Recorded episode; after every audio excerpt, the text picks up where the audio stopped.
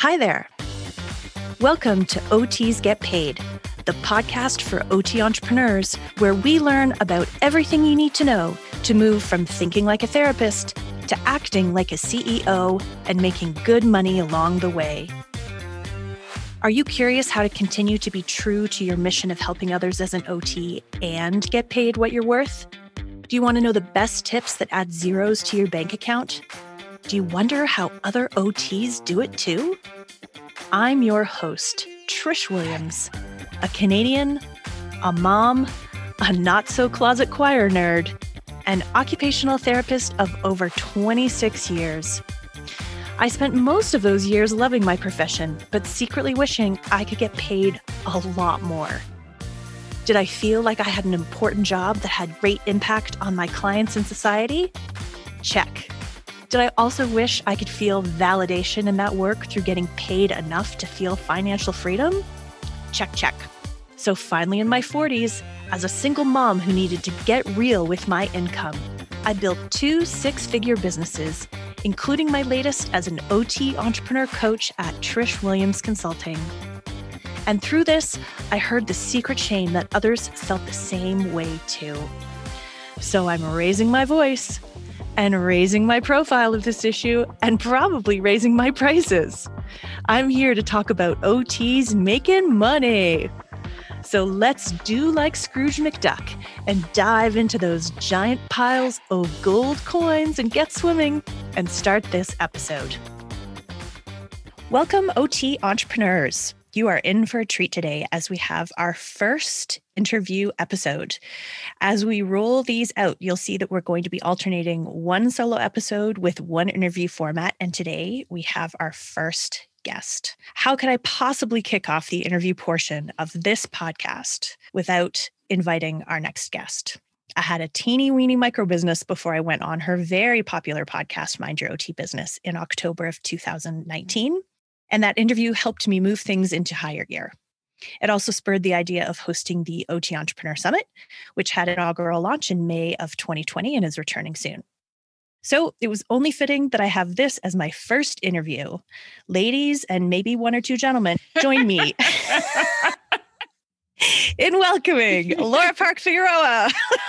oh my gosh. I'm so excited for this conversation, Trish, and thank you for that beautiful introduction. so welcome. I feel like we need a signature clapping sound. Like, right? What should the clapping sound be for OTs get paid? Like pings for when money comes in your PayPal account? Ding. Yes. Laps of dollar cha-ching. bills. The cha-ching, sign. cha-ching. okay, we'll get the sound editor to get on right. that. That's great. The sound editor at this point being my kid. Yes. Well, that's a good way to start, I think. It's a family affair. It's a good way to start. Yep. Absolutely. Uh, as as you know, I pay for him to go to university to learn sound design. So it's time that uh, mama got some of that back. Exactly. Your investment has a good return. if we want to get right into the Exactly. financial Let's terms. Jump right in. right. Okay, so Laura, we're always going to ask the guests the first same question. And that really is about how do you get paid? And what I mean by that is tell us about you and what you do. So I am running two businesses now. I'll start with the first one, which I started about five years ago, and that is my nature based pediatric occupational therapy practice. It's called Outdoor Kids OT. And we've developed a treatment approach that we use, and we train therapists in that approach. And I also run the local business here where we actually provide therapy for children in the Bay Area of California, where I live right now. And then out of that, I realized that I really love running a business. It's Mhm. just something I'm so passionate about. And um, I started the Mind Your OT Business podcast in March of 2019. So we're coming Really? up on two years now. I've only done like one episode a month or so. So I think yeah. we've done 34 episodes thus far. And I'm just now 64. moving to weekly episodes because I realized episodes don't have to be an hour long. They could just Yeah. be me talking on a topic for 10 minutes.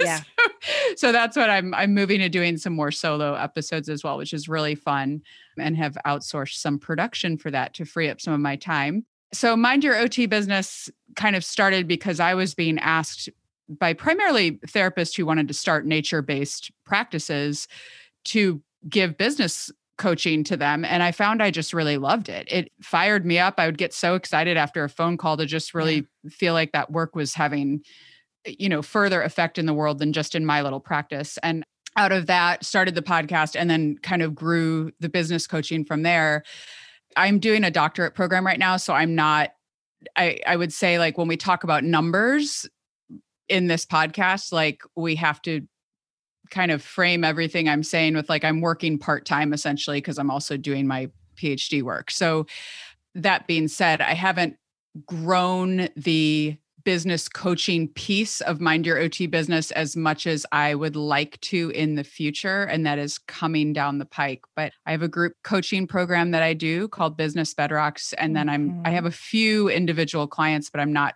I don't have capacity to take a lot right now. Mm-hmm. So that's kind of my life in a large nutshell. that is a very good giant nutshell. Um, so, you know, as we're going forward, and I don't think this is going to be atypical, I think we're going to have quite a number of guests that have two businesses, some that are kind of equal, some that are like more side hustle versus you know sure. one that takes up more time so when i'm asking you questions you just feel free to kind of choose whichever business you want to kind of center on as we're going forward. We'll just try to yeah. make sure that there's that like delineation. Yeah, okay. I think it, it, will be a good conversation because I think so many entrepreneurs are kind of, you know, multi passionate. We have shiny object syndrome, all of yeah. us, and we want to do all the things. And I yeah. think there is a definite symbiosis and kind of synergy to, if that's the right word, to everything that I do. I, I've joked that I didn't intentionally do that, but I think unknowingly I intentionally did it because it it makes sense to me. Like the the way that I've created the products that I've developed and stuff and we'll get into that because I will talk some about the online kind of how we moved into the online phase of business in this covid year that we've been through. So yeah we can delineate as we go.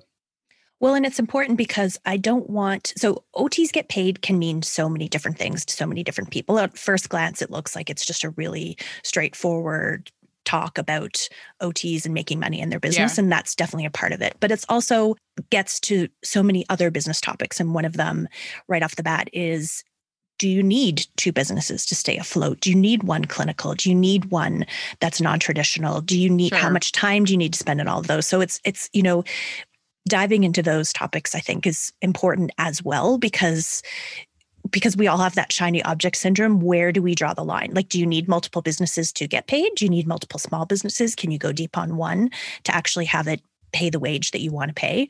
Right. So yeah and i think that's going to be a common thread that comes up because i think so many people that listen to this podcast have that shiny object syndrome as you said. I think it's perfect. Yeah. Well it's the it's the entrepreneur like yep curse you just you're so interested in so many things and you just you just want to do them all it's exciting i think that's one of the beautiful things i think a lot of times that is looked at as a negative thing mm-hmm. and i mm-hmm. actually think that's a beautiful thing about entrepreneurship that you are in control ultimately. You know, you are the one who decides what you want to spend your time on. And yeah. that's probably going to lead into our next question. So I'll just shut up here. okay. go go for it. Go for it. We have notes. We don't have a script, but I right. love that you have like that in front of you. Um, well, um, okay. So Laura, surprisingly, the next question yeah. is so, Laura, why did you start your own company? So, this was a phrase that was said by a marketer whose books that I read. He's Canadian. He has a podcast. His name is Terry O'Reilly.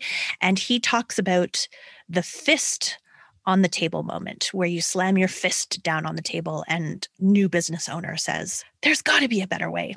What was yeah. yours?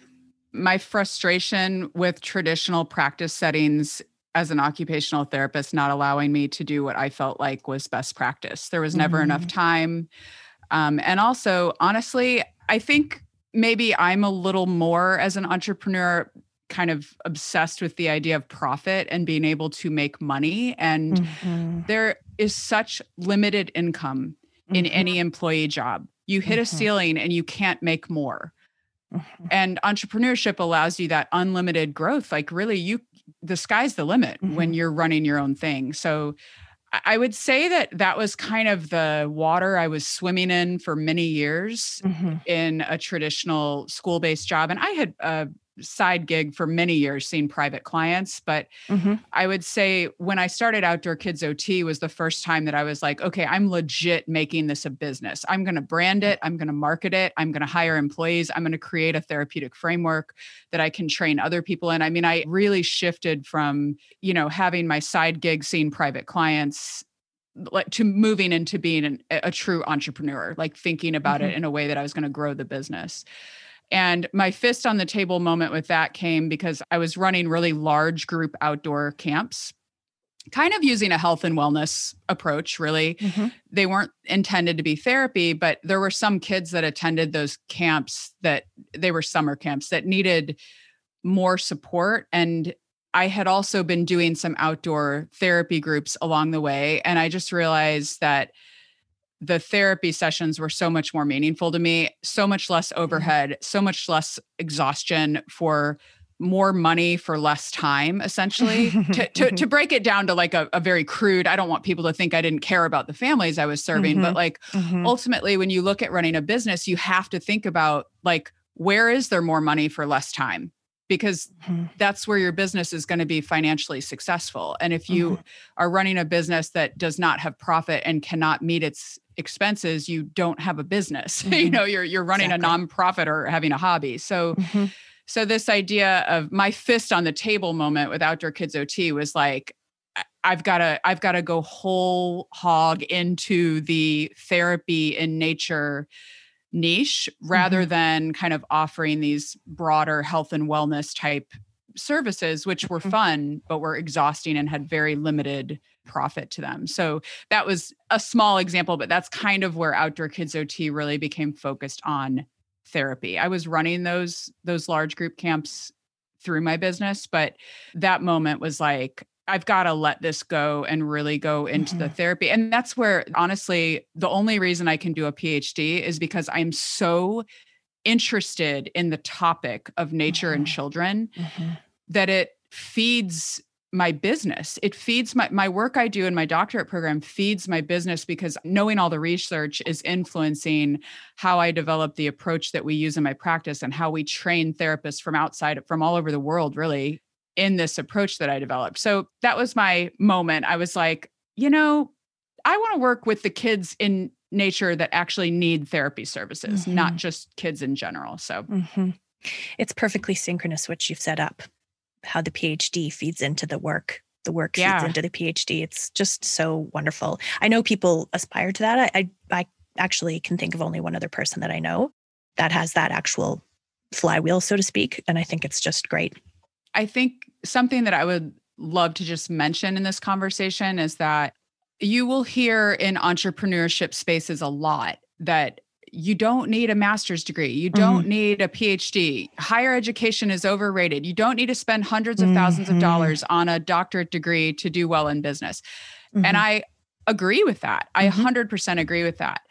But on the same mm-hmm. lines, now I didn't spend hundreds of thousands of dollars on my degree. I made that choice to go to a public mm-hmm. institution to save a lot of money on my education. And I have a lot of mm-hmm. scholarships and things that are paying the way for me. Mm-hmm. But I do feel really strongly that in some fields and for some entrepreneurs, mm-hmm. it can make a lot of sense to do a doctorate program or a, a research based PhD because it forces the work. It forces you to learn to critically think. It forces mm-hmm. you to develop frameworks and systematic ways of thinking that have hugely benefited my business too, my business thinking yeah. too, and not just even outdoor kids OT, but my thinking about how to teach in an online course or how to coach people in my business coaching program. Like my work in my PhD has 100% helped me be a better business coach, be a better teacher, be a better business owner. And I just think, I don't know, I just want to put a little, you know, word out about that mm-hmm. because it's mm-hmm. not for everyone at all. I don't think everyone needs it, but I I definitely want to speak against what you will often hear in entrepreneurship spaces that you don't need it. I'm like, well,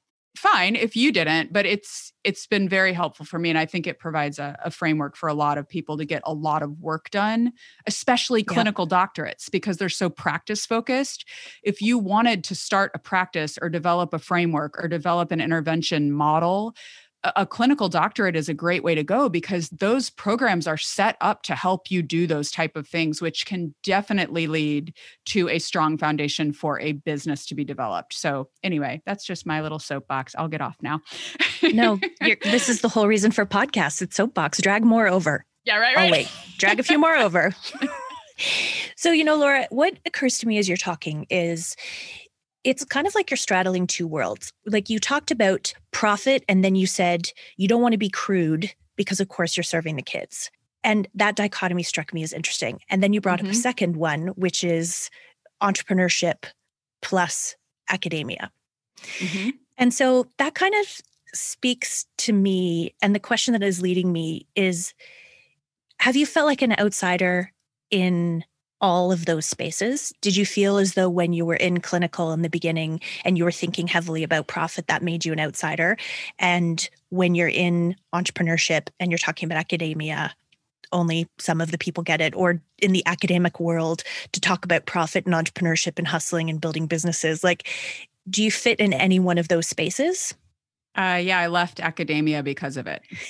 yeah. I, I mean, really, ultimately I did not have enough time. I just left academia in February of this mm-hmm. year. I mm-hmm. finished an elective that I was teaching and I I left at the end of February. Now there were some other life we were potentially going to move and like there mm-hmm. were a mm-hmm. lot of other things, but ultimately it came down to like okay, what do I really want to be spending my time doing? And I wanted more time to do the podcast and business coach and work on mm-hmm. my business and build my private practice. And I wanted more time to do the business stuff. No one understood what I was doing in mm-hmm. academia.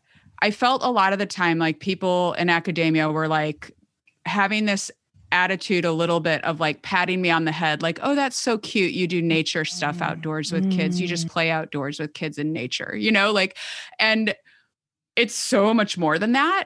There's a whole skill set to being able to do outdoor work with children and um and i think they just really didn't have any any knowledge because if you don't do it you don't really know how much work it takes behind the scenes and how broad of a skill set you need to have to be an entrepreneur you know? It's just such a different way of being in the world yeah.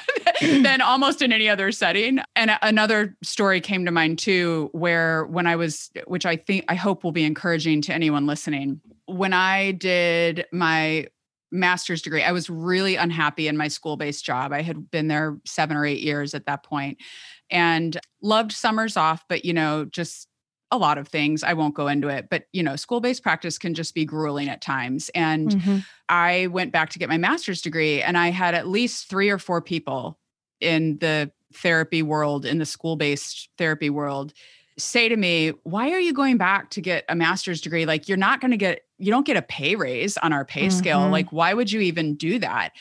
And by the time the third or fourth person said that to me, I kind of lost my marbles a little bit and was like, "Oh my gosh, God forbid anyone want to better themselves." Like I like I literally said that because because I was like, "I'm sorry." And then I uh, you know immediately was like like women tend to do, we apologize if we say anything mm-hmm. that's brash, and Canadians. yeah. I'm like, I got I'm a sorry, double whammy against me on that one. Yeah. You got a what? I've got a double whammy. I'm a Canadian woman. Sorry is my middle name. sorry, sorry, sorry. I didn't have the cute Canadian accent, but I was like, sorry. I, am like, day. sorry, sorry. It's just, it's just so many people have said that to me, and I really do feel like it is like given me, and it did. It gave me a renewed love for our profession because before then mm-hmm. I was like, mm-hmm. I don't know if I want to be an OT anymore. I was looking at doing other mm-hmm. stuff, like completely yeah, different degrees. Mm-hmm. So I guess the way I mean that to be encouraging rather than depressing to people is to say that when you start to make choices that are outside of what the standard person in daily life is doing. Like most people are just going to like work in a job until they're 65 years old. They're going to retire with their pension and they're going to live and they're going to watch Netflix, whatever. You know, like go totally. golfing. I don't know what people do when they when they are on the standard path to retirement. But and and f- that's fine. That's fine if if people want to do that. But the word I want people to hear here about entrepreneurship is that you are going to have people when you start to take steps out to put yourself out there and do your own thing that are questioning you because it brings up something in them that is totally their story and not for you to worry about. You know, you need to do what fills you up, what steps you need to take and don't be afraid to put yourself out there and just expect that there might be those naysayers or people who are questioning you when you start to take steps towards doing your own thing because it's questioning the status quo in some way. Mm, um, I love that I you said that. Okay. So I do too. And you know what? As as I'm sitting here listening to you, I'm actually you're putting into words. Thank goodness this is on tape. You're putting into words one of the reasons why I named this podcast OTs Get Paid. I went back and forth. I can make decisions really quickly. You know this. I went back and forth. Yeah. I put it on the OT Entrepreneur Board. I asked for people's votes. I have like three pages, and I named my first bricks and mortar company in maybe an hour. And I think why I love this title of this podcast is because it's kind of gripping and it's got that duality to it. It's yep. got that like shaking things up. Right? Like, yeah, should OTs yeah, yeah. be talking about money? What? We're going to talk about money? We're here to serve the children. We're here to serve the elderly. Right, right. Well, guess what? You can also think differently and still be accepted as a member of the OT community. You can still be accepted in academia with your new ideas. You can still be accepted as a great OT in the PED space, even if you don't want the school-based job. And that's kind of what the title means to me is it's not just about numbers, but it's like, hey, we're incredibly well educated. We have a dominating skill set. Why aren't we ruling the world? And let's get the heck paid for it. Yes. And that it's okay to get paid. And there's also like totally. nuances to like that title too. I was thinking of this when you mentioned it a little bit back in our conversation here that like OTs get paid. Like, yeah, it focuses on the money, but also this idea of like the payment. And we'll get into this in a bit because I know we're mm-hmm. going to talk some about my numbers, but mm-hmm. I am so much happier. Like I was just created to be an entrepreneur. My yeah, personality is so much happier as an yeah. entrepreneur than I am in a school based setting. Now, could I be in a school based full time job right now and make more money than I'm bringing into my family as running my businesses right now? Yes, I could because mm-hmm. COVID has hit my practice hard. Mm-hmm. But I'm so much happier that it's like I'm getting paid in ways that I can't even describe. I'm just so much more fulfilled in my work and so much more excited about life in general. So there's like a I, I payment exactly there. The I know happiness, you know, it's not monetary even. That'll be the, that'll. Hey, it's Trish. Now that I've got your attention, I wanted to tell you about something that we are really excited about here at OTs Get Paid. This month, we are kicking off our formal, systemic, organized, planned, woohoo, referral program. With every referral of somebody that you bring to us that purchases one of our two signature programs, Road to 100K and 100K Club, we give you money. We're leaning into it. We're leaning into our brand and we're going to get you paid. At this point, we are offering $400 for people who refer someone who enrolls in our 100K Club mastermind and $250 for somebody that enrolls in our Road to 100K program. But we're not stopping there. Your referred member will also get access to a bonus Q&A Zoom call every month that we are doing just for new referred members with our coaches. It's going to be Q&A, ask the coach anything. How are you going to do this? The best way to do this is to connect with us via email or through DMs. We're keeping it really simple for right now. And we're saying, hey, here's their deets. Do you want us to call them? Are they going to get in touch with us? And as long as you mention each other, we will connect you and let our system wheels spin and they will get their bonuses and you will get yours. And I want to remind you, we are a company with a mission. It is to bring more wealth to more female OT entrepreneurs because we know what women do with money. They use it to better their families and they use it to better their communities. So for every dollar that we generate here at OTs Get Paid every year, we give away 1% of our gross income to Dress for Success, which is a charity and organization that's dedicated to empowering women towards financial independence. I hate to use the term win win win. somebody has a better one, please let me know. But we don't want you to keep those benefits to yourself anymore. We want your referral partner to win. We want you to win. And of course, we have a social agenda here at OTs Get Paid. It'll be the, the subtitle OTs Get Paid Payment in Happiness. Let's talk a little bit about the percentage of the time that you spend in terms of time okay. and income in each of your businesses. And then we'll start really hammering into like the impact and income goals. Yeah. So for me, it's kind of hard to say percentage of time and income for Mind Your OT business versus for Outdoor Kids OT because my my schedule is so fluid, and I think mm-hmm. that's something I actually am am going to talk about in a episode in December. This is 2020 when we're talking mm-hmm. for my podcast. Is that I talk some in an episode about how I really love change, mm-hmm. and so I think this works for me. That my schedule I, I'm not very structured about like, okay, Mondays I work on Mind Your OT business, Tuesdays mm-hmm. Outdoor Kids OT. I have a loose, like, ideal schedule that I try to follow, but my work ebbs and flows with each business based on what time of year it is, which business mm-hmm. is busier. Yeah. So for Outdoor Kids OT, we spend a lot of time, well, we used to in January setting up registration for camp for the summer you know in may we're spending a lot of time setting up registration for our school year after school groups that launches in june or july. So there's certain months that are heavier on one business than the other but this year i would say that i have focused more time on the business coaching aspects and also some of the scaling of the business of the outdoor kids OT business into the online space because that is what has kept the business afloat mm-hmm. due to COVID. And also, I'm just realizing in that process that there is a lot lower overhead running online products and services than there are running an in person practice. So I don't want to let go of that because I think that's an important kind of the the practical side of the work is actually having our hands in the community doing that hands-on work with kids but also I think if that had been the only revenue source in my business, I would have closed this year because yeah. the paycheck protection loan, whatever they call it through the government, was not enough and did not come through quick enough for me to avoid closing the business had I only had that as a revenue source. So I was in a pretty good place to kind of just quick put out a lot of online online products. You yeah, doing my first really, one with me. So Yeah, absolutely. we were good. well positioned for that one. Yes, and you know, you and I both know Melissa LaPointe and her group and um, yep. I joined it I don't really remember, maybe a year and a half ago at its inception. And, you know, there were definitely some go getters in there. And now it's just blown up with COVID, right? And so yeah.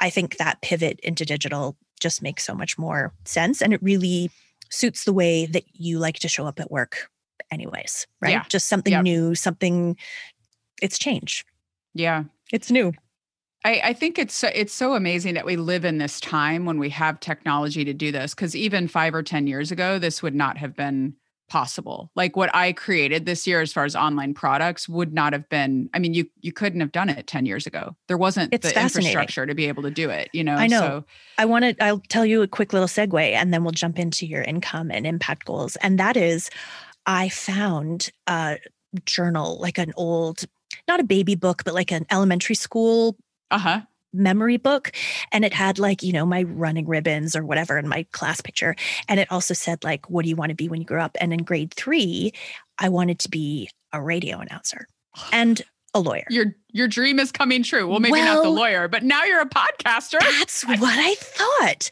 And I actually knew that I wanted to do this strategically. And I thought from a content perspective, this would really work with how I feel best showing up at work. And it's light and it's easy for me.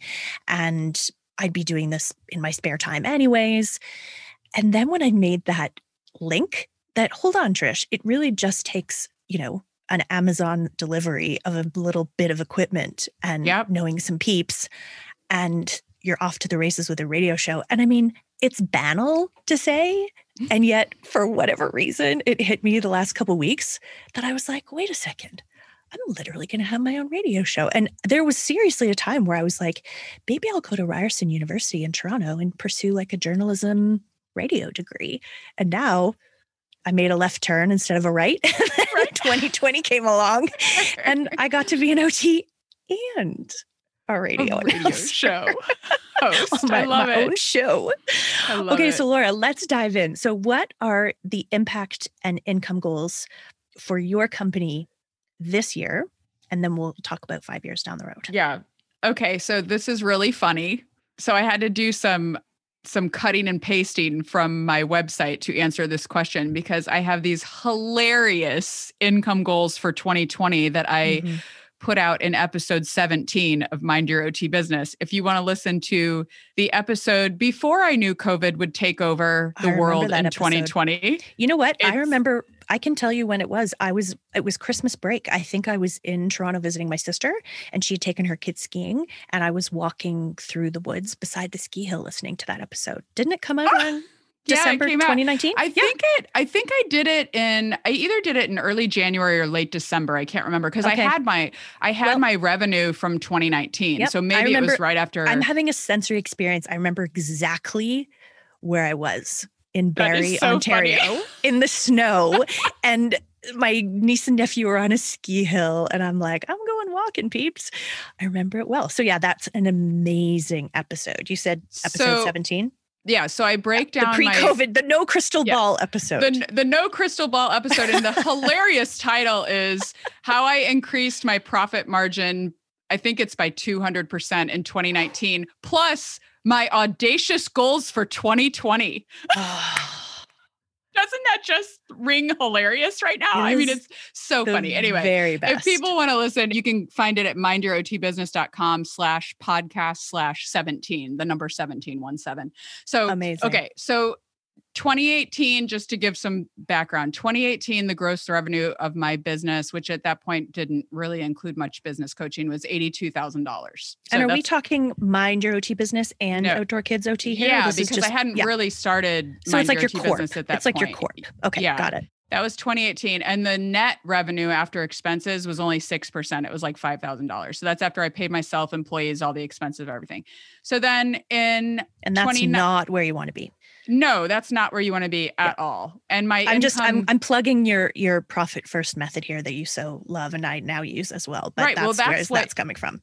That's what this is going to show. I mean, it's yep. crazy like how it can change and also how it can get you through a crisis too. But so 2018, this is 2 years ago, I paid myself $19,000 total. Now that's again, I was doing my PhD and running the business very very part-time. 2019 our gross revenue was 161 $161,000. Nice jump. The net revenue was $32,000, 20%. percent mm hmm So that's that's like after expenses 20% was left over. I mean that's that's a very healthy healthy number, I think.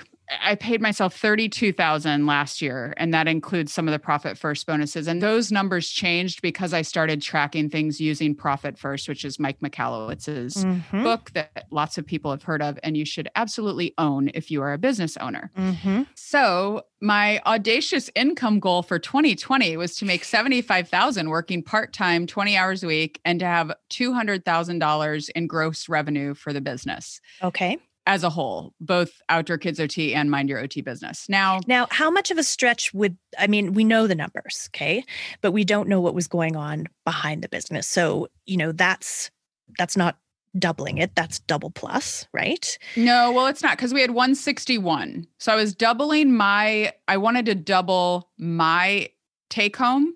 Oh, yes. Good point. And Got increase it. by about 25% because the gross revenue was 161K and I wanted to go to 200K. Got it. So you so, you wanted to slightly up the gross, and then you wanted to definitely up your yep take home, your owner's comp, and your profit. Yep. Mm-hmm. And work less. Okay.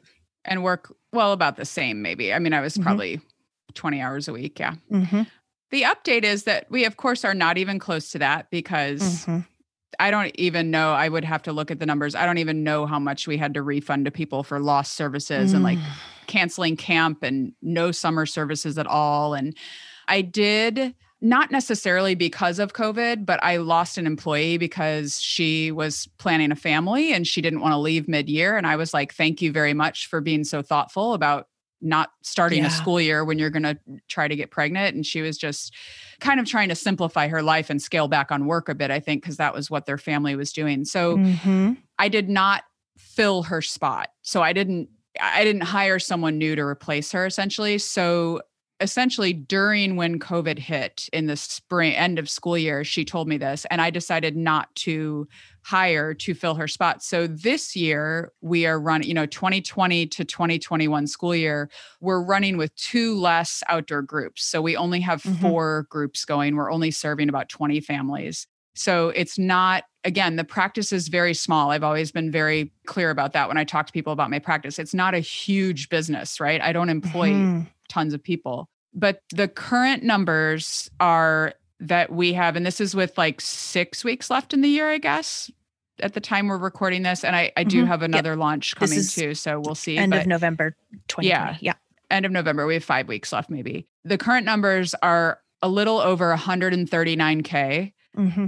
For total revenue. This is what's crazy though.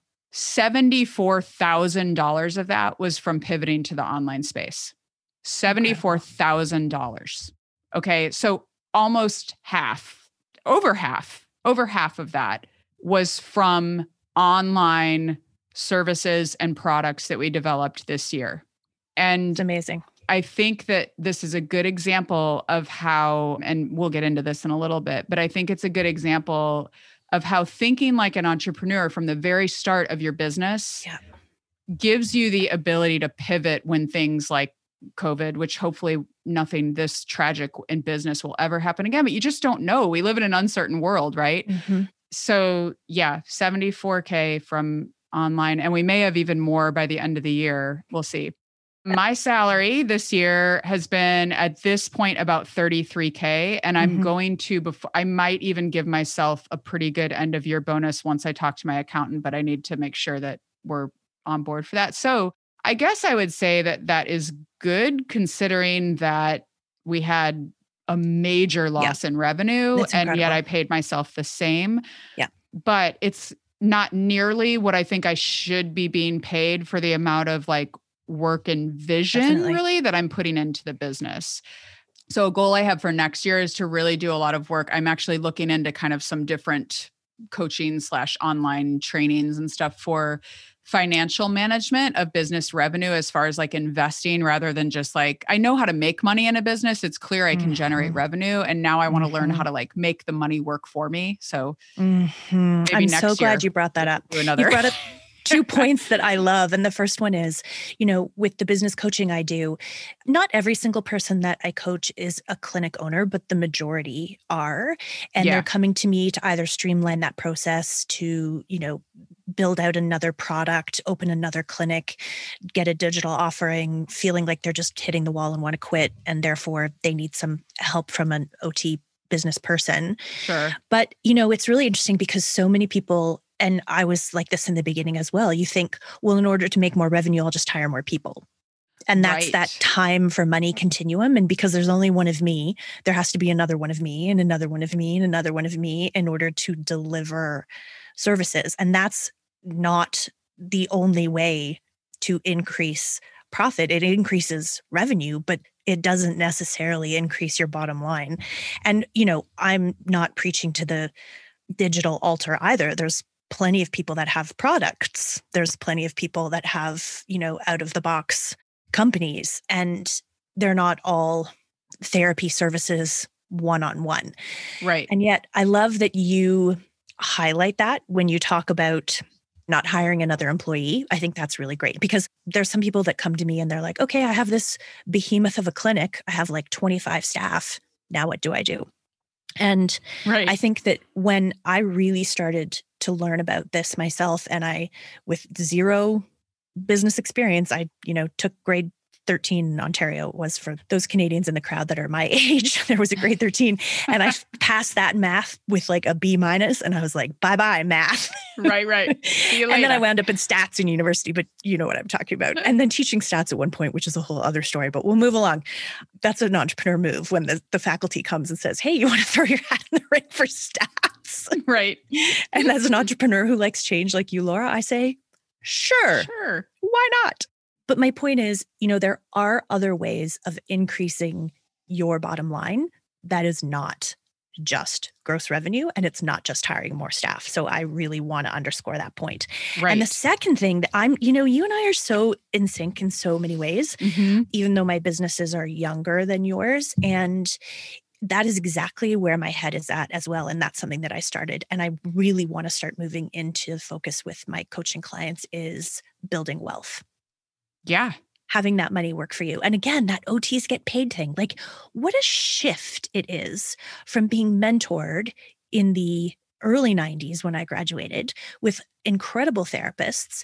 I just never envisioned anything other than wanting to be I knew I wanted peds from the get-go. I took a huge direction. I didn't go right into peds, but and I thought I wanted to be on faculty, same thing. And how did I get to this place where I'm actually like rah rah rah OTs will really have income to make impact and mm-hmm. I'm also going to double down on my wealth building and help other people do that. Like who would have thought? It's so not what we're trained to do as OTs. I mean, we've talked yeah. about this before, probably when you yeah. came on my podcast. Like, yeah. we are enculturated in this healthcare model that tells us that it is bad to want to make money. totally. like, and we're all kind of, especially in Here's America. my soapbox. Hold on, I'm dragging it over. Maybe not in Canada, but in in America, we think of people who make money in healthcare as evil. Like the insurance companies are getting rich, while our people that we serve in the hospitals or in our areas of practice don't get what they need because the insurance company won't pay for it or whatever. So there's this whole culture of like evil around money mm-hmm. and healthcare. And mm-hmm. we have to break out of that. And there's so many ways. I mean, this could go on a whole nother, this could be a whole nother podcast, but like thinking of ways that you can still serve a, a diverse yes. group of people with a business model that still allows you to make money. And there are a lot of ways to do that. But I, we have to break out of that concept as OTs, which is why the name of your podcast is great. Thank you. I appreciate the the support. Okay, so let's jump then into your goal for 2021 and five years down the road. I'm assuming that it's going to be a repeat of 2020, hitting that original 2020 goal. Yeah, that's what I'm planning. I'm hoping I can hit 200K with both businesses next year. Like right now, they're the same business essentially. I don't have them separate bank accounts and separate yeah. whatever. So I do track what revenue streams there are. And I think it's feasible to hit 200K next year and have me take home 75. Mm-hmm. And that's still is, working your 20 hours, right? Yes, because yeah, my research and dissertation starts next year. Um, of course it does. Which is, which is oh, that. actually, it's crazy. It actually feels like not as overwhelming to me because here's why, Trish. Here's why. This is my little entrepreneur mindset coming out again. Okay. It is my work. It is not yeah, like exactly. taking coursework because the first two to four years, sometimes of a PhD program, depending on how much you cram in at once, like are just coursework. I mean, it's classes. And so for the last two years, I have not had more than a month long break where I haven't had at least two classes. Some semesters I took three classes and I was running both businesses. And I, I have three kids times. and a husband. yeah. So, you know, so I mean, you got the brunt of some of it when we were planning yeah. the summit. I was like, I can't do this right now. I have three classes. I'm going crazy. You're like, okay, calm down. I'll do it. But um, but but honestly, like, and maybe it's going to be just as much work. I don't really know what it will all look like. But the thing is, it's my work nobody else is telling me, okay, this is due at this time and this huge project is due at this time and you have to work with this person to do this one project and they're not pulling their side of the weight and you got to do more. You know, like it's actually not overwhelming to me. I'm more excited about it because it's my work and my getting to do what I want to do on my timeline, even though, you know, there's a course number I have to be enrolled in. But it's essentially research proposal planning, doing the research and writing the research, which I'm excited about. So to me, it's like, an easier year than previous years have been. So I'm actually not so worried about it. But yeah. What I'm so happy to hear for you and what I want for everybody else listening to feel, and I really believe this in my gut, that I want OTs to be more selfish. I want yes. OTs to just own what they love, get flipping paid for it, put their nose to the grindstone to build something that's theirs put in that time, right? Like I was the biggest rule follower when I was a student mm-hmm. to the mm-hmm. point where I'm now watching my daughter in grade 11, so your junior year in the States. I don't know what they call it in Europe. And, you know, she's like slogging it out in chemistry. Okay. Now, I'm mm. not saying that these subjects aren't important. I'm not going down that road. I'm not opening that Pandora's box. Okay. But like, I am starting to feel differently than I did even three years ago with my son, and certainly myself in high school, where it's kind of like, eh, suck it up, buttercup. That's what you have to do. Right. before you get to what you really want to do. Right. Which is travel and speak Spanish. but yet, so the rule follower in me is just like, well, and I kind of toe that line, like, suck it up, buttercup. But then, you know, part of me, I don't know if it's age, I don't know if it's personality, I don't know what it is. I don't know if it's gender expression. It's like there's something now that just makes me, there's a fire in my belly where I'm like, gosh darn it. OTs get selfish. I mean, I think an even better way to say it is to just get confident. You know what I mean? Like it's like when you're confident, you can be selfish because yeah. you know that it's it doesn't mean that you're a horrible person to like take care of yourself, you know, or to put yourself out there and share something with the world. You're you're confident in it. And I think yeah.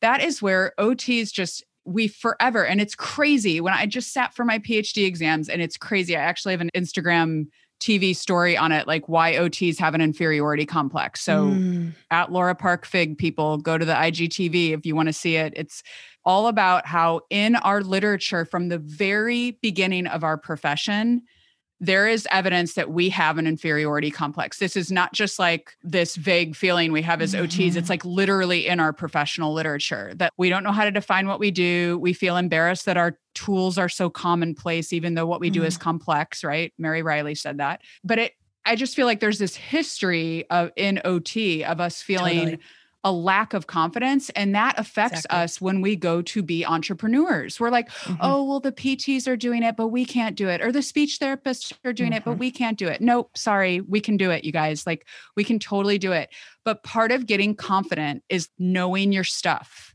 it's like you can't be confident if you don't really know what you're doing. And I know people like to say, like, banish imposter syndrome, like, don't believe those lies in your head that you're an imposter.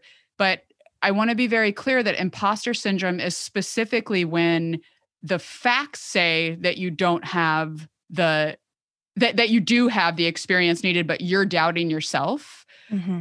There's a very real sense that if you're not confident and you don't know your stuff that's probably good that you're not confident maybe you need to learn some more, you know? yeah. So so like I think I'm kind of playing devil's advocate here to to just help people know that you can learn what you need to be a good entrepreneur. And I think the more you learn and step out and take those risks, the more confident you get. And we need to be confident as OT entrepreneurs, and we should be because when you learn this stuff, you actually know it. And we don't need to be like sitting on the back burner of like other entrepreneurship leaders in the healthcare space which is the whole focus of the OT Entrepreneur Summit. Exactly. To you we bonded May. over that pretty hard. This was, this was not intended to be an advertisement. 2021.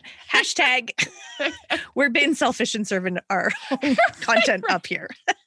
Selfishness so, and confidence exactly. 2021. No. We believe in the product. So, Laura, you know, what happened to me is I just kept taking another step and another step and another step and another step in my own little, I call it silopreneur bubble, other step, other step. And then yeah. I like turned around six, seven years later and I was like, oh, hey, wait a second. I like built something. Yeah. I built something that helps people and I built something that employs people and I built something that pays me and I built something that is of interest to it. The same thing. Enough people coming to me saying, How did you do that? And so I think that's a perfectly legitimate way to build a business. What I want to talk about now is as opposed to kind of a reactive approach or a kind of a hey i'm finally looking in the rearview mirror to see what i built approach let's talk about a planned approach and to that end i want to ask you about your favorite resources that helped you grow not as a therapist but as a ceo yeah i would say community of other business owners yeah and private coaching yeah i have been a member of group coaching and I love group coaching. I run a group coaching program. Yep. But there's something to be said for the private conversations with a coach where you are focused on your own business that it is worth paying for, in my opinion.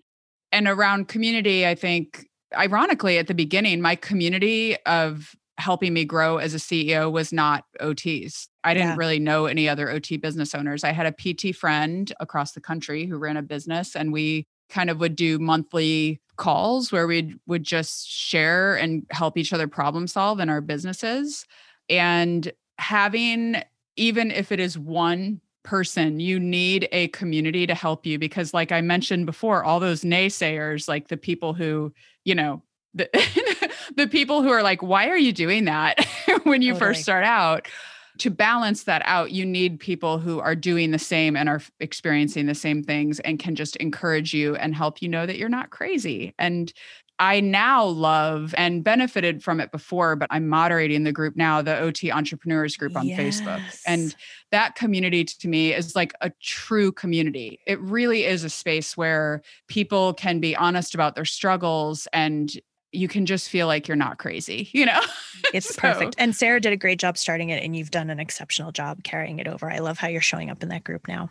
It's fun. Yeah, I love it. Yeah, I'm so glad. And you know, it's funny. It reminded me of a story. My partner looked at me because my big journey to this was about two summers ago when I just said, there's got to be a different way. It was really my time for money revelation. Mm-hmm. And I had mm-hmm. planned, I made a strategic plan on the dock at the cottage and then kind of went balls to the wall. And I remember my partner looked at me, wait a minute, it's a blur. Was that last summer? No, that was the summer of COVID, two summers ago. Okay. Time is a bit of a vacuum at this point. Yeah. So, you know, I loved this about mm, a month or two ago. My partner looked at me and he said, um, So I never told you that I thought you were crazy.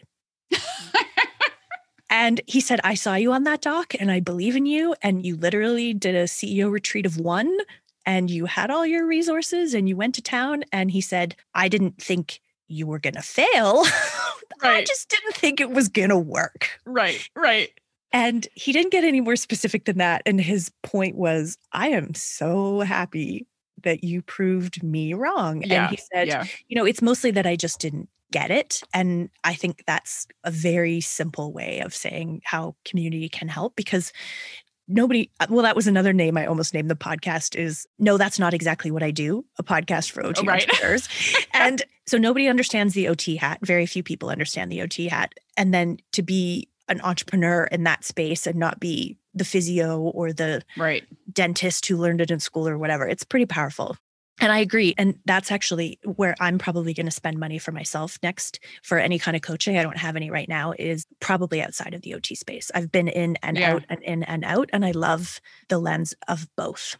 I've kind of I've gotten coaching from outside of OT. I actually started my first business coach ever was from outside of OT because her and I did a swap. Her son came to some of the camps that oh, I was yeah. doing, and then she gave me. That was my coaching. first marketing person. Same thing, right? It's awesome. It's awesome yep. to barter that way. I think it's great. And then I've done some inside of OT too. But I love the idea of the way that my role is right now in our community in the world of OT thinking about like whatever I invest in for my own business is actually also to benefit the greater OT entrepreneur community. Because exactly that way too.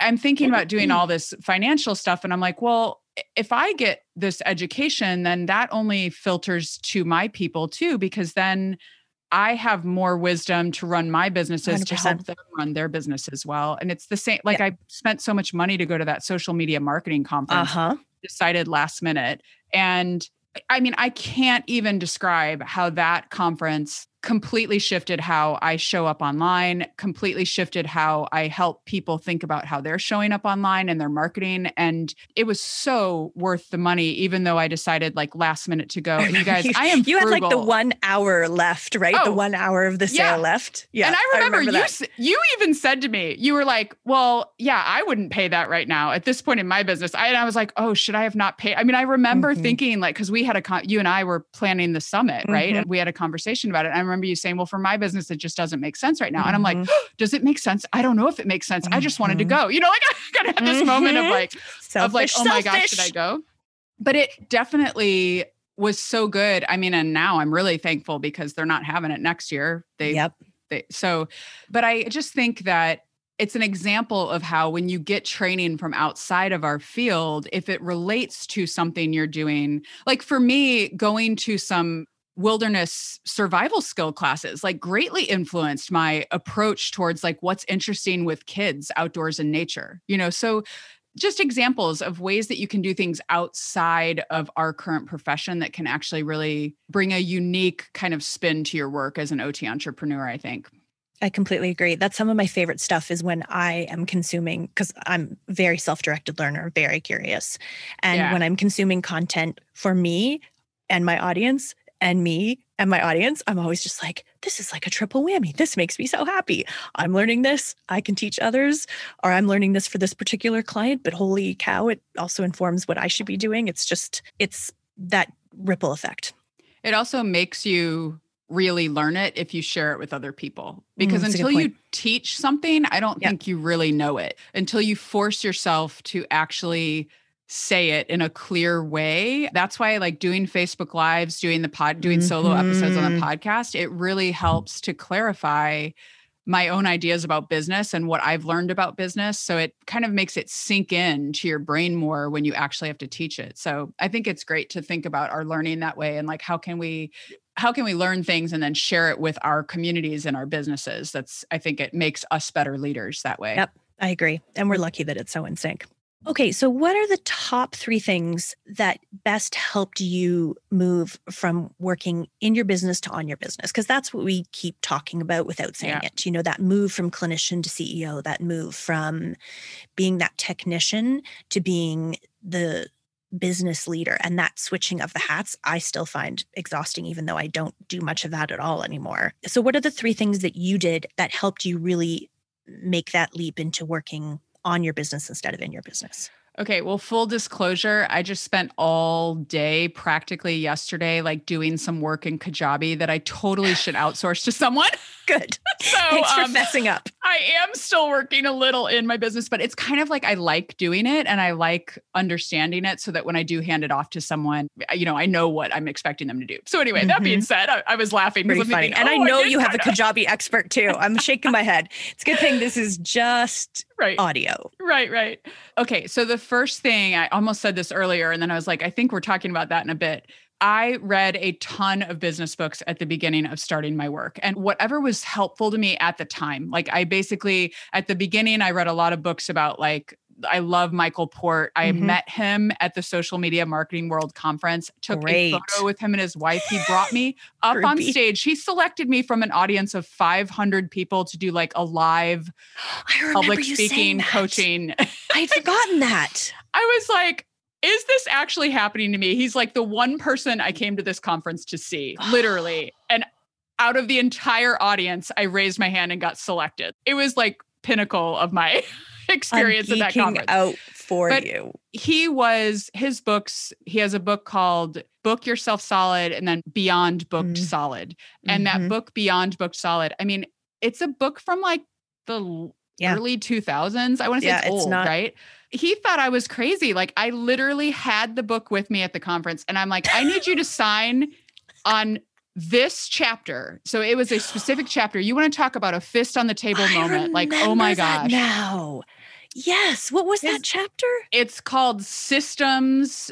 I think the subtitle is like creating a business to run itself or something oh, like that. Oh my goodness. So this book, like this is the one chapter in one of many books I read that was like, oh my gosh, I have to create systems around like how people come into the business because I'm doing too much, you know? And right there, I was yeah. reading it in the car. It's kind of how you said, I remember the moment. Yeah. We were on our way to a backpacking trip, like the only really idyllic backpacking trip I've ever done with my family. We've done a few, but this was the most idyllic one. And I remember we were driving there. I was reading this book in the car and I was like, oh my gosh, oh my gosh. And I had to like get out mm-hmm. paper and I wrote down exactly what the current system was and mm-hmm. saw on paper. And I share the actual image of it in my business coaching program when I teach yeah, people how I think to create you sent systems. That to me. I think you sent that to me as a text. Oh, did I? I think you did because I have that picture in my head. Yeah, of like where things go, mm-hmm. how much work mm-hmm. I'm doing. And basically, what it does is his book helped me to map out how much hands on work I was doing as the owner of the business in this system and how I needed to outsource some things. So I still have the little sheet that I drew in the car on the way to our backpacking trip. So mm-hmm. read a ton of business books and read, mm-hmm. look for books that are whatever you need at the time. Like at the time, I was just growing my business. I needed referrals. So I was like exactly. reading books about how to generate business, right? As my business grew a little bit, I started to read yep. more about marketing, you know, like social media and different things like that. So read books. If you don't like reading books, listen to them on oh, audiobook Podcasts. because yeah.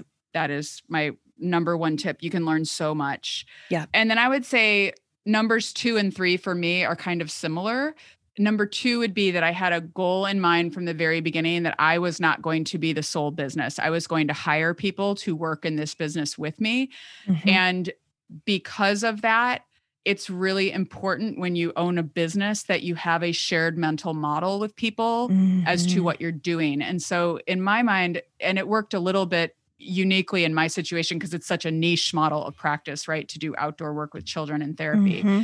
I had this idea of I need to create a framework. I want to share this with other people. I need to create a framework or some kind of model to help other people do this same work because I felt like my brain was exploding with how much I was learning and just growing and like learning what worked and what didn't work. Like some things were really surprising to me you know, lo and behold, kids don't want to write in a journal while they're out in nature. Imagine that. I had this like idyllic dream that kids would like at the end of every session, we'd like make a journal entry about what we did. Oh my gosh, that's hilarious to me now. You know, like mm-hmm. I mean, maybe in a forest school when you have the whole day, but like in a in a therapy session, that's not what they want to do. Mm-hmm. But um I know we're running over because I I don't know how long you want these episodes to be, but just to encourage people that sometimes your partner is not the one who is now Jose is very supportive. I should say mm-hmm. that before I tell this story, but mm-hmm.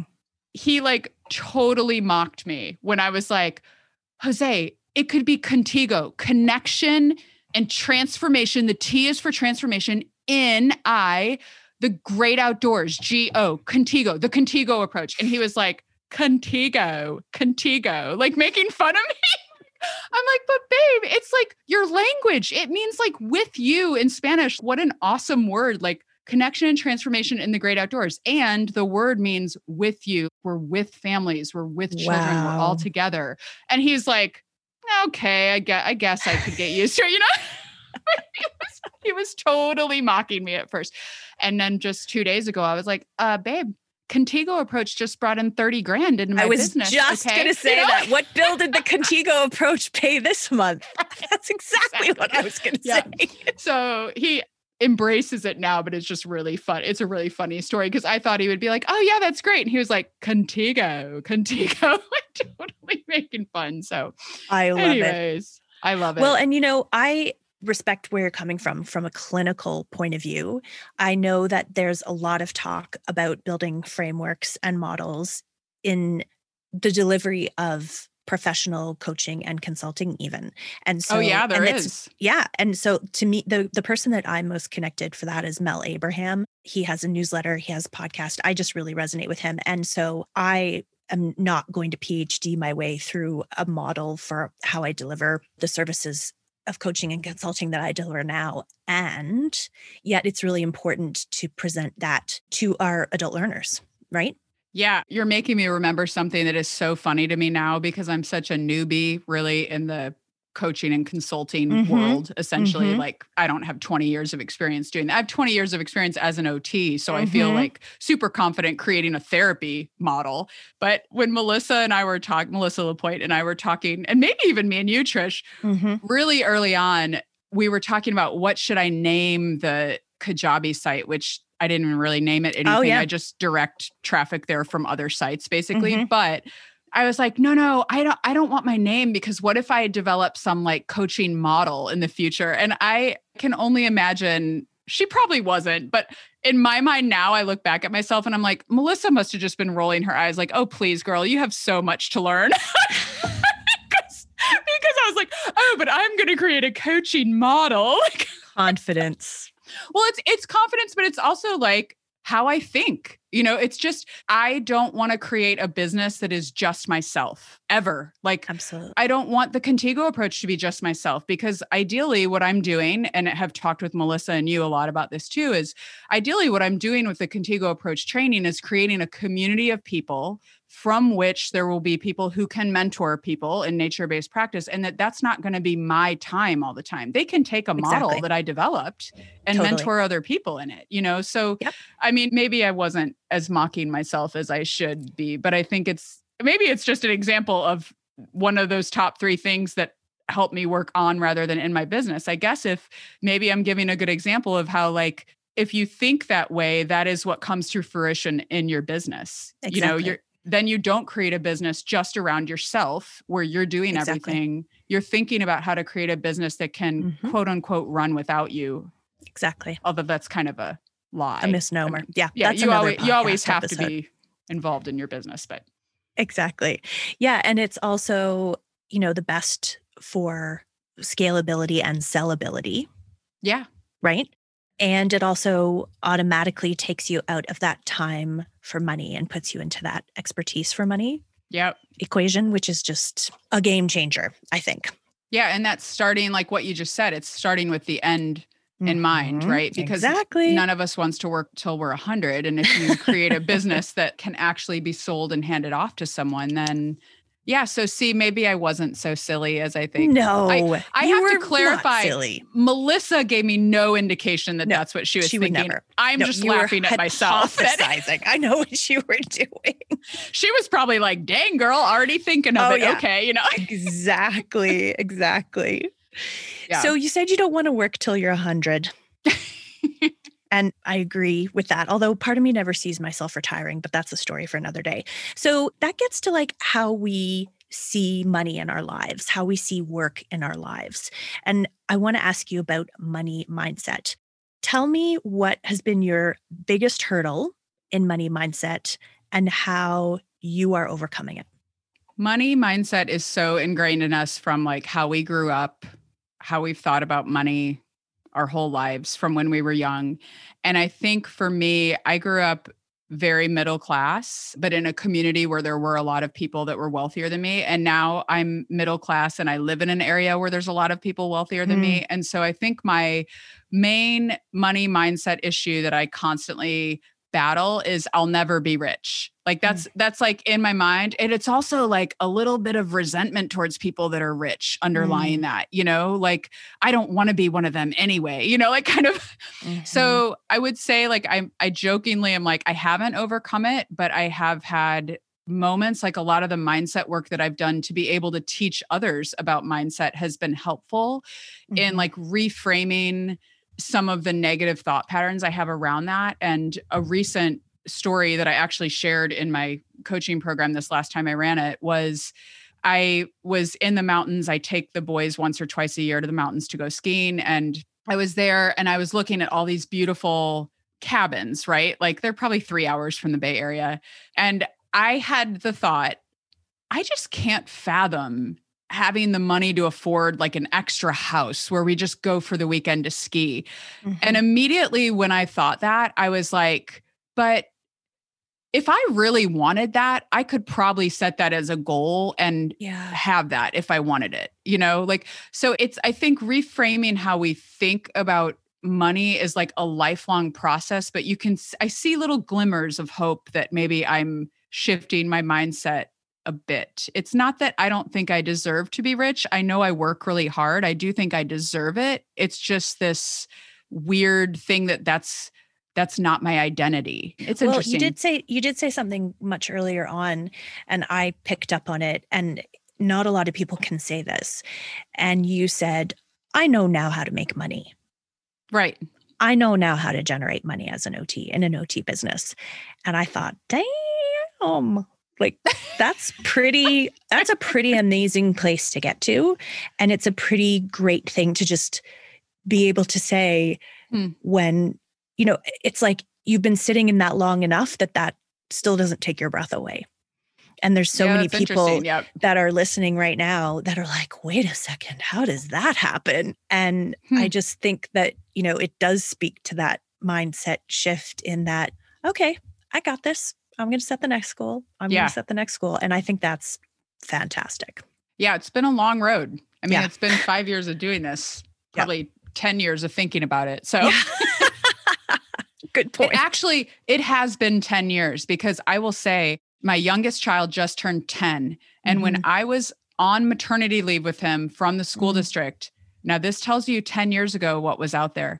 I bought a course Mm. on starting a private practice that came to me on CDs that I put in my computer yeah and played the videos. Like, yeah so it's been 10 years that I've been even more maybe that I've been thinking about it. So I don't think there's really, I mean, I guess there is overnight success, but I think, I mean, no. I believe what I say on the end of every one of my podcasts, which is small steps make great gains over time. Mm-hmm. That is so the story of my life, like just the next step, the next step. And it's like what you just said, Trish. You look back and you go, oh my gosh, like I've learned a lot. I think yeah. I know how to do some things that could help people. Like, so for what it's worth, a yeah, long road, but it's fun. Well, and I love those small steps. And, you know, the one thing that I encourage everybody, and I'll just pop this out here before we get to our rapid fire questions at the end. I am constantly blown away by the power of writing down a goal. Yes, that's and so again, true. I just cannot believe how trite that sounds. Like right. I sound like what I sound like when I used to teach first year, first day OT students. Right, right. But it honestly literally blows me away because nine times, well, maybe not nine, let's say 80% of the time, mm-hmm. I'm either partially or definitely hitting that goal. There's very little not hitting that goal at all, except in a pandemic of global right. proportion or, you know, something happening with my family or whatever. But I am constantly amazed at how writing it down almost makes it a reality. And it's not that simple, but it is those step by steps. And, you know, then you write sub goals and you write goals under that. It's just like writing an IPP for a kid, in my case, in PEDS. Yeah. And then you look around. And my favorite thing now is to look back on the year I did that and the year before and then the right. year before and see all these baby steps. So I do them in quarters, I do them in months, I even do them in weeks. And I just think if that feels too daunting, if it feels like eating an elephant, like you said, take a baby step. And from a very practical point of view, write down a goal, write down a goal for yep or even I agree. It puts it in mind. It puts it, really like does. your intention on it. Yeah. It's really one of the most powerful, easiest tricks that has made a world of change for me and in, in my business development. I okay, agree. so we're we're gonna be wrapping stuff up. So I've got okay. some rapid fire questions at the end. Are you ready? Yep. Okay. So what is your biggest business related splurge? Kajabi. I bought it before I needed it. Yeah, that's true. I it was worth that. it. Good. okay, good, good. What is your biggest personal money splurge? Oh, I wasn't ready for this. One. I know you weren't. I, I didn't say, see that one filled out. I was like, mm, I'm just going to hit her up. I would say I am wearing them on my feet right now. Mm. I waited for years to buy. I think they're called the Phoenix boots from Softstar Shoes. They're like handmade leather, kind of like Uggs, but they have a flat sole. And I think they're like $250 boots. I wear them every day during the winter. They are my favorite. They're like slippers on my Ugh. feet. They make me so happy. I love them. Gotta have comfy feet. Yeah, they're just, I love them. Good.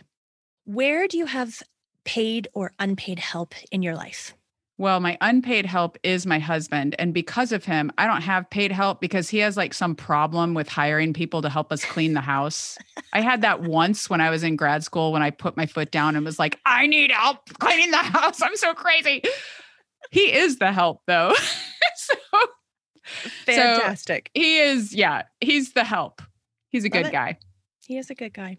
Okay, last question before we wrap up. If I could wave my money magic wand and put seven figures into your business, I didn't say one, I didn't say nine, I left that open. if I can put seven, well, because we're not making seven figures in our businesses right now. So I figured that's a pretty good one. Right. If I could good. just, and you know what, like a seven figure, even at a million dollars, just to automatically drop into your business, it's a nice chunk of change. Yeah. So if I could just wave my money magic wand and put seven figures into your business right now, what would you spend it on? I'm going to change my answer from what I originally wrote down because the thing that came to mind was land. I would want to buy land, preferably if we could make that like a nine comma zero zero zero zero zero zero, or maybe nine nine nine nine nine nine nine. I feel so strongly that there are so few places left where kids can like freely explore nature because everything is so managed in an area like yeah. the Bay Area where I am all for environmental protection. Of course, I'm a nature based person, I'm a nature lover, but there are so few places where kids can like climb trees, go on tree swings, create things, build things. Like I would love to have land for mm. my private practice. That being said, I also would really, really value being able to take like yearly vacations with my family, meaning yeah. like where I don't do anything, food is provided, yeah. you know? yeah. And also, I would love to be able to give a lot of money away. I think that's one of the things. If you're rich, you have more money that you can do more good in the world with. And I think that's a that's something I would want to do too. I love it. Well, you know what Oprah says about land? What does she Because say? if you're looking for a role model, why not? She said a long time ago she bought land in Hawaii, and I think it was on her show or something. And she said, uh, "Yep, I buy land as an investment because God ain't making no mo." I love it. That's awesome. So you didn't Love even it. know this is part of your wealth creation. It's not just for free range kids. Yeah. Oh, one more thing. Sorry, I know this is supposed to be rapid fire, but one of the things I want to do, and this goes back to like the five year goal, one of the things I really want to do in the business is create a nonprofit that Mhm. would funnel money to anyone who takes the Contigo approach training could access money from the nonprofit to fund therapy services for children in their own practice, whether they're a nonprofit or not. And that way it like builds in equity and diversity into the Contigo approach model in a way that I want so desperately for there to be there, but it's just putting the structure in place right now. So if you give me that seven figures of money, I'll buy land and I would create that nonprofit. That's the other thing I want to do so badly. So that's on the after the PhD list. The third Yeah, says the girl who said originally, "I don't know what my five year goals are right now." I well, you've got ten year goals. Yeah. That's a big lots goal. I love that. I love that. It's so forward thinking. I think it's amazing. Okay, so before we wrap up, what do you want to share with the people? Where can they find you? And I want you to zoop, zoop, zoop, pretend this is winter 2021 because I want you to get in that headspace. Where can people find you and what are you offering? What's on your offer Okay, plate? How can people work with you in 20 in winter 2021?